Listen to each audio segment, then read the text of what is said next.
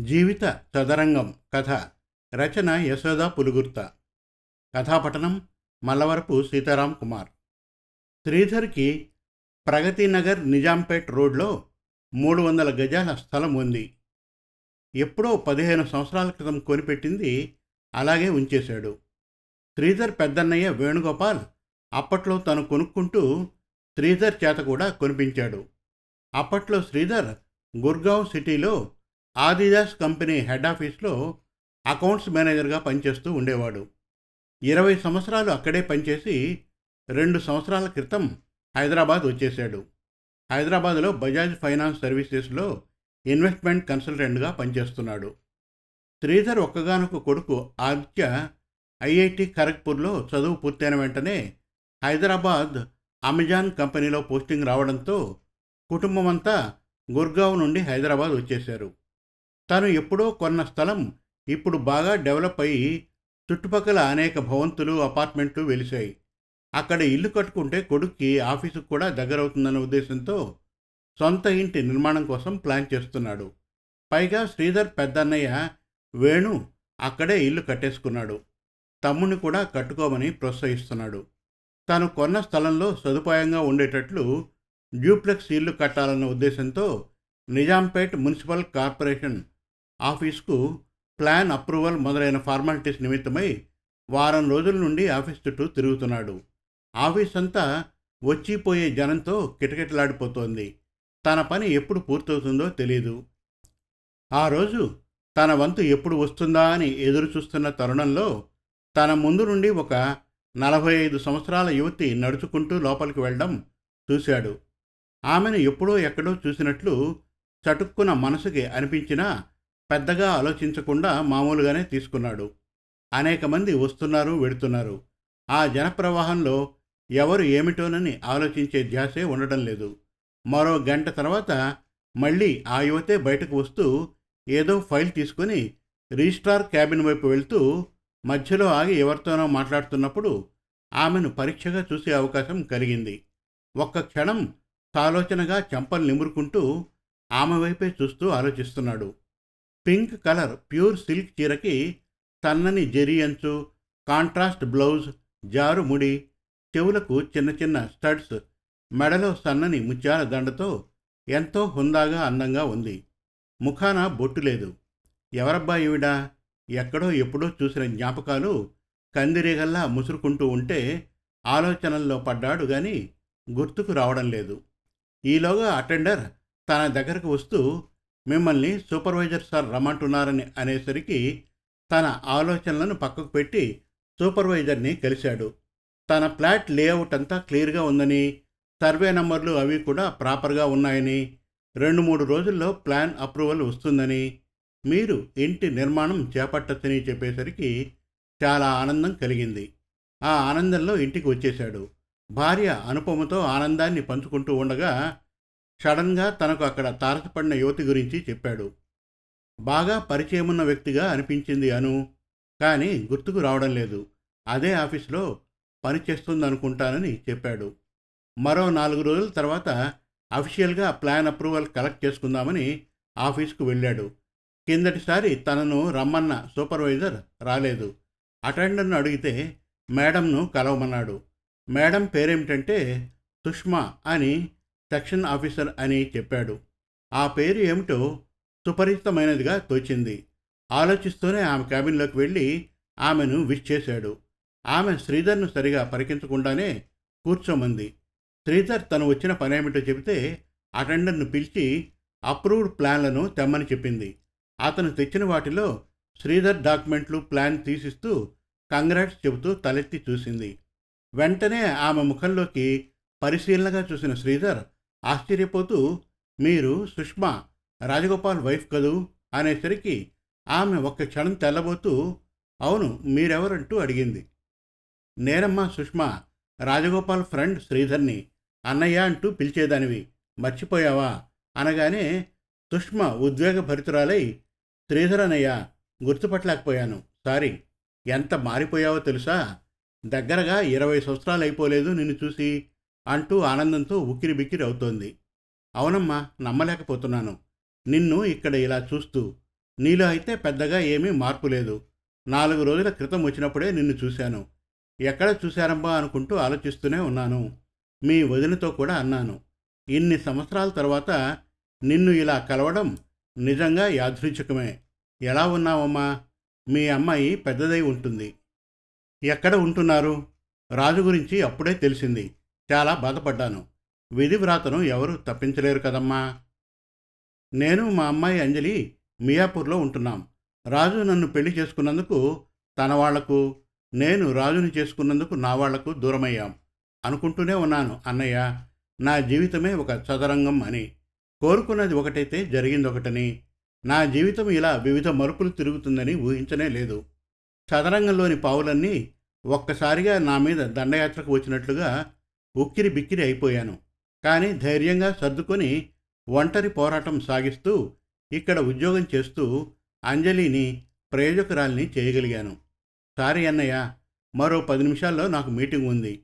వదినను తీసుకుని మా ఇంటికి రావు మాట్లాడుకుందాం అంటూ తన అడ్రస్ ఇస్తూ శ్రీధర్ ఫోన్ నంబర్ తీసుకుంది. అలాగే వస్తానమ్మా అంటూ శ్రీధర్ ఆమె నుండి సెలవు తీసుకున్నాడు. తిరిగి వస్తూ అనుకున్నాడు. రాజు బ్రతుకున్నప్పుడు సుష్మ ఎలా ఉండేది? నిండు ముత్తైదువులా నుదుటి మీద కుంకుమ బొట్టుతో కళకళలాడుతూ ఉండేది. రాజు పోయాడని నుదుటి మీద కుంకుమ బొట్టును వదిలేసి నుదుటిని బోసుగా వదిలేసింది. రాజుని నిస్వార్థంగా నమ్ముకుని వచ్చి అన్నీ పోగొట్టుకున్న నిర్భాగ్యురాలని జాలిపడ్డాడు. ఇంటికి వచ్చి అనుపమతో చెప్పాడు. అనుపమ చాలా బాధపడింది. విషయం విని. ఆ రాత్రి పడుకున్నప్పుడు తన స్నేహితుడు రాజగోపాల్ పదే పదే గుర్తొచ్చాడు.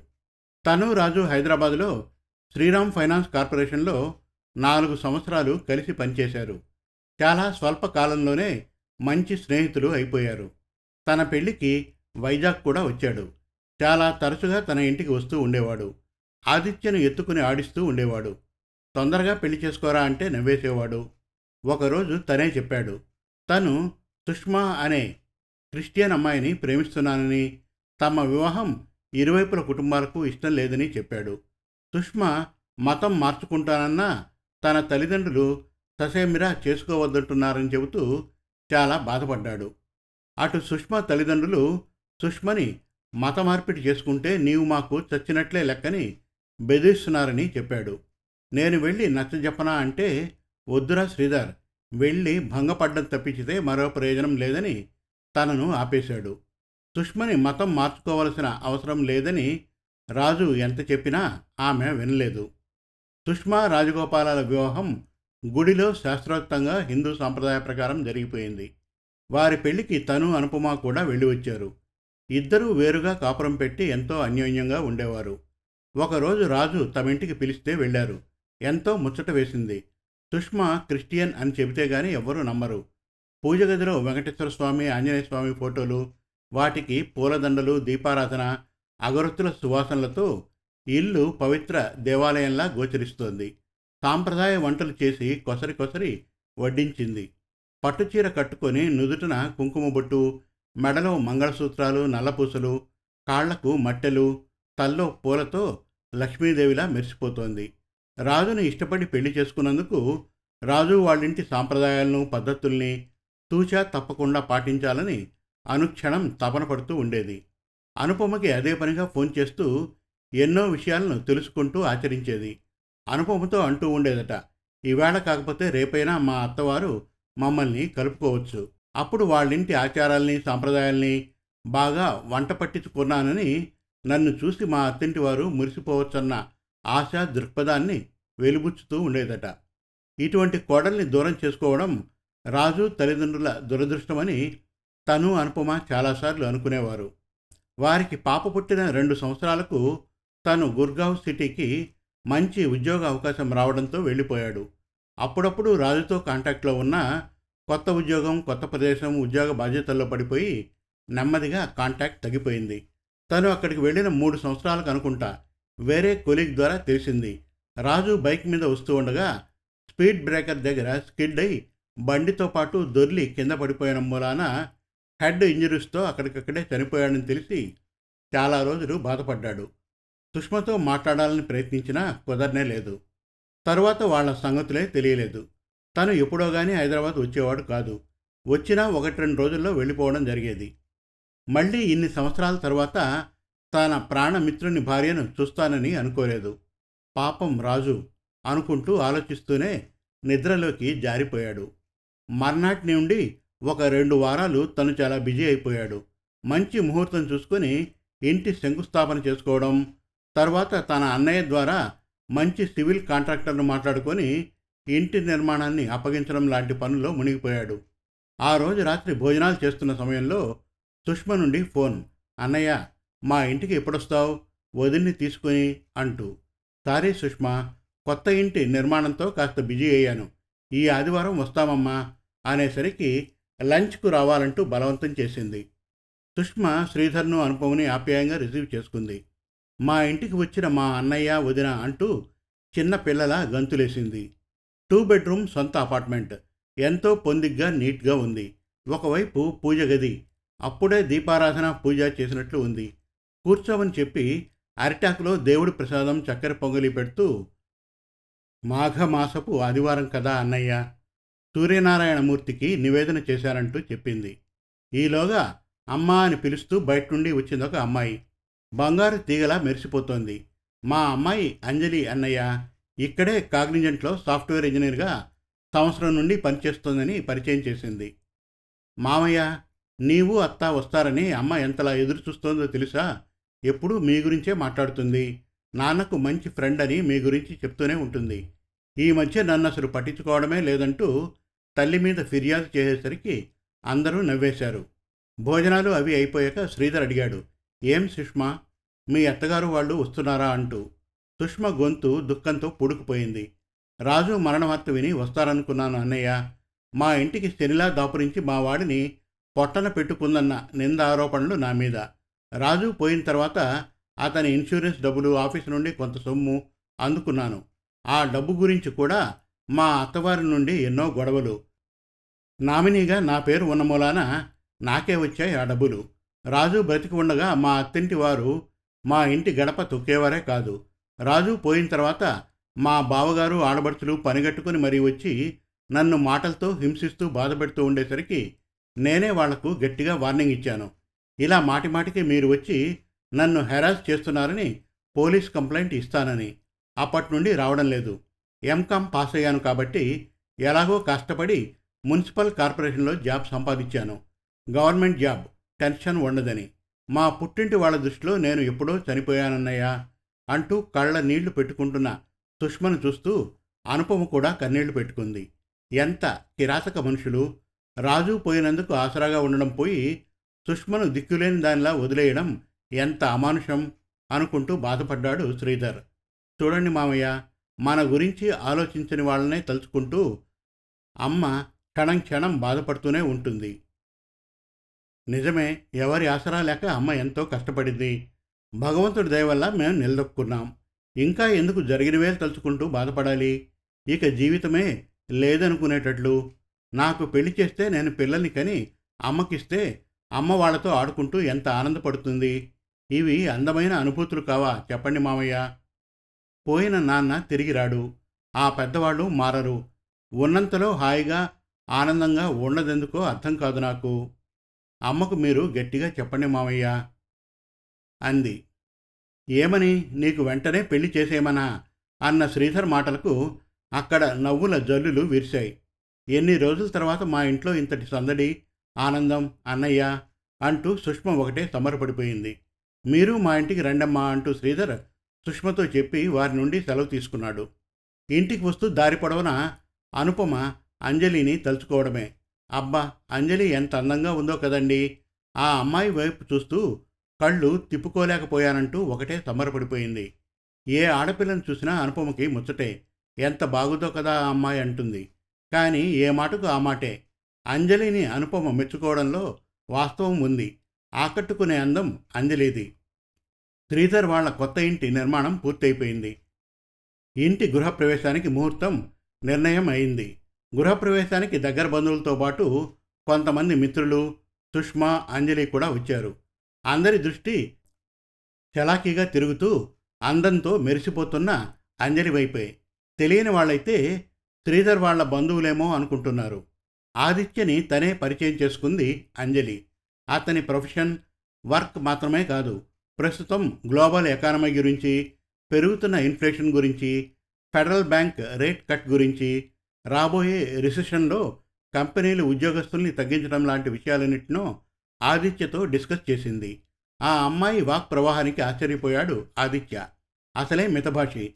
తనంతట తను మాట్లాడ్డు.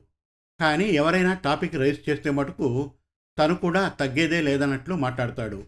ఆదిత్య బాగా స్థిరపడ్డాడు కాబట్టి వాడికి పెళ్ళి చేస్తే మన బాధ్యత తీరుతుంది కదా అను ఏమంటావని ఒకరోజు శ్రీధర్ అనుపమని అడిగాడు.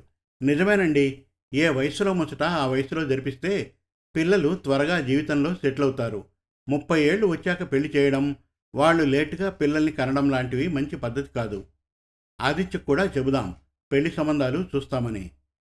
అన్నట్లు నా మనసులో ఒక ఆలోచన రూపుదిద్దుకుంటోందండి ఈ మధ్య. చెప్పమంటే చెబుతానంటూ ఊరిస్తున్న అనుపమ వైపు చిరునవ్వుతో చూస్తూ చెప్పు అను సందేహిస్తావేం? అంటూ ప్రోత్సహించాడు.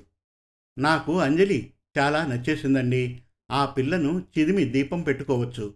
ఆదిత్యకు చక్కని జోడి. మన ఇంటి గృహప్రవేశం రోజున వారిద్దరూ పక్కపక్కన కూర్చొని మాట్లాడుకుంటూ ఉంటే ఆ దృశ్యం ఎంత బాగుందో తెలుసా? చిలుకాకు పచ్చని కంచిపట్టు చీరలో బంగారు బొమ్మలా మెరిసిపోయింది అంజలి. అందరి చూపు ఆ అమ్మాయి వైపే. మీకు ఇష్టమైతే సుష్మతో మాట్లాడండి. అలాగే ఆదిత్యను అంజలిని ఒకరినొకరు ఈ విషయంలో మాట్లాడుకోమని చెబుదాం. అందరికీ ఇష్టమైతేనే సుమా ఏమంటారంటూ భర్త వైపు చూసింది. ఎంత మంచి ఆలోచన అను? అలాగే అంటూ అంగీకరించాడు. సుష్మ అయితే ఆనందంతో కన్నీళ్ళు పెట్టేసుకుంది. నాకింత అదృష్టమా అన్నయ్య? మా అంజు మీ ఇంటి కోడలవుతుందంటే ఆనందంతో నేను తట్టుకోలేకపోతున్నానంటూ. ఆదిత్య అయితే మీకు నచ్చితే నాకు నచ్చినట్లే. మీరు ఎంతో ఆలోచించగానే నిర్ణయం తీసుకోరని నాకు తెలుసు. నేను అంజలి అన్ని విషయాలు మాట్లాడుకున్నాం. తను నచ్చిందని చెప్పాడు. అంజలి అయితే మామయ్య నేను అదృష్టవంతురాలని నాకెప్పుడో తెలుసు. ఎందుకంటే భగవంతుడు అన్ని దురదృష్టాలే ఇవ్వడని మాకు మంచి రోజులు వస్తాయని నమ్మకం నాకు. అది ఈ రూపంలో రావడం నా అదృష్టం కాదా? కానీ మామయ్య నేను పెళ్ళి చేసుకుని వచ్చేస్తే మా అమ్మ ఒంటరిది అయిపోదా? అప్పుడప్పుడు మా అమ్మను చూసుకోవచ్చా మామయ్య? అని బేరగా అడుగుతున్న అంజలి వైపు ప్రేమగా చూస్తూ పిచ్చి తల్లి మనమందరం ఉండగా మీ అమ్మ ఒంటరి ఎందుకు అవుతుంది? నీవు ఆదిత్య తరచుగా అమ్మ దగ్గరకు వెళ్తూ ఉందురు గాని అమ్మను కూడా మనతోనే ఉంచేసుకుందాం. ఆ విషయం గురించి అసలు ఆలోచించుకు. నేను మీకు లేనా తల్లి? నీవు ఆదిత్య కలిసి జీవించబోయే మీ వైవాహిక జీవిత మధురముల గురించి ఆలోచించు అంజలి. సరేనా? అంటూ ఆప్యాయంగా ఆమె తల నిమిరాడు శ్రీధర్. సమాప్తం. మరిన్ని చక్కటి తెలుగు కథల కోసం కవితల కోసం వెబ్ సిరీస్ కోసం మన Telugu Kathalu dot com visit చేయండి. Thank you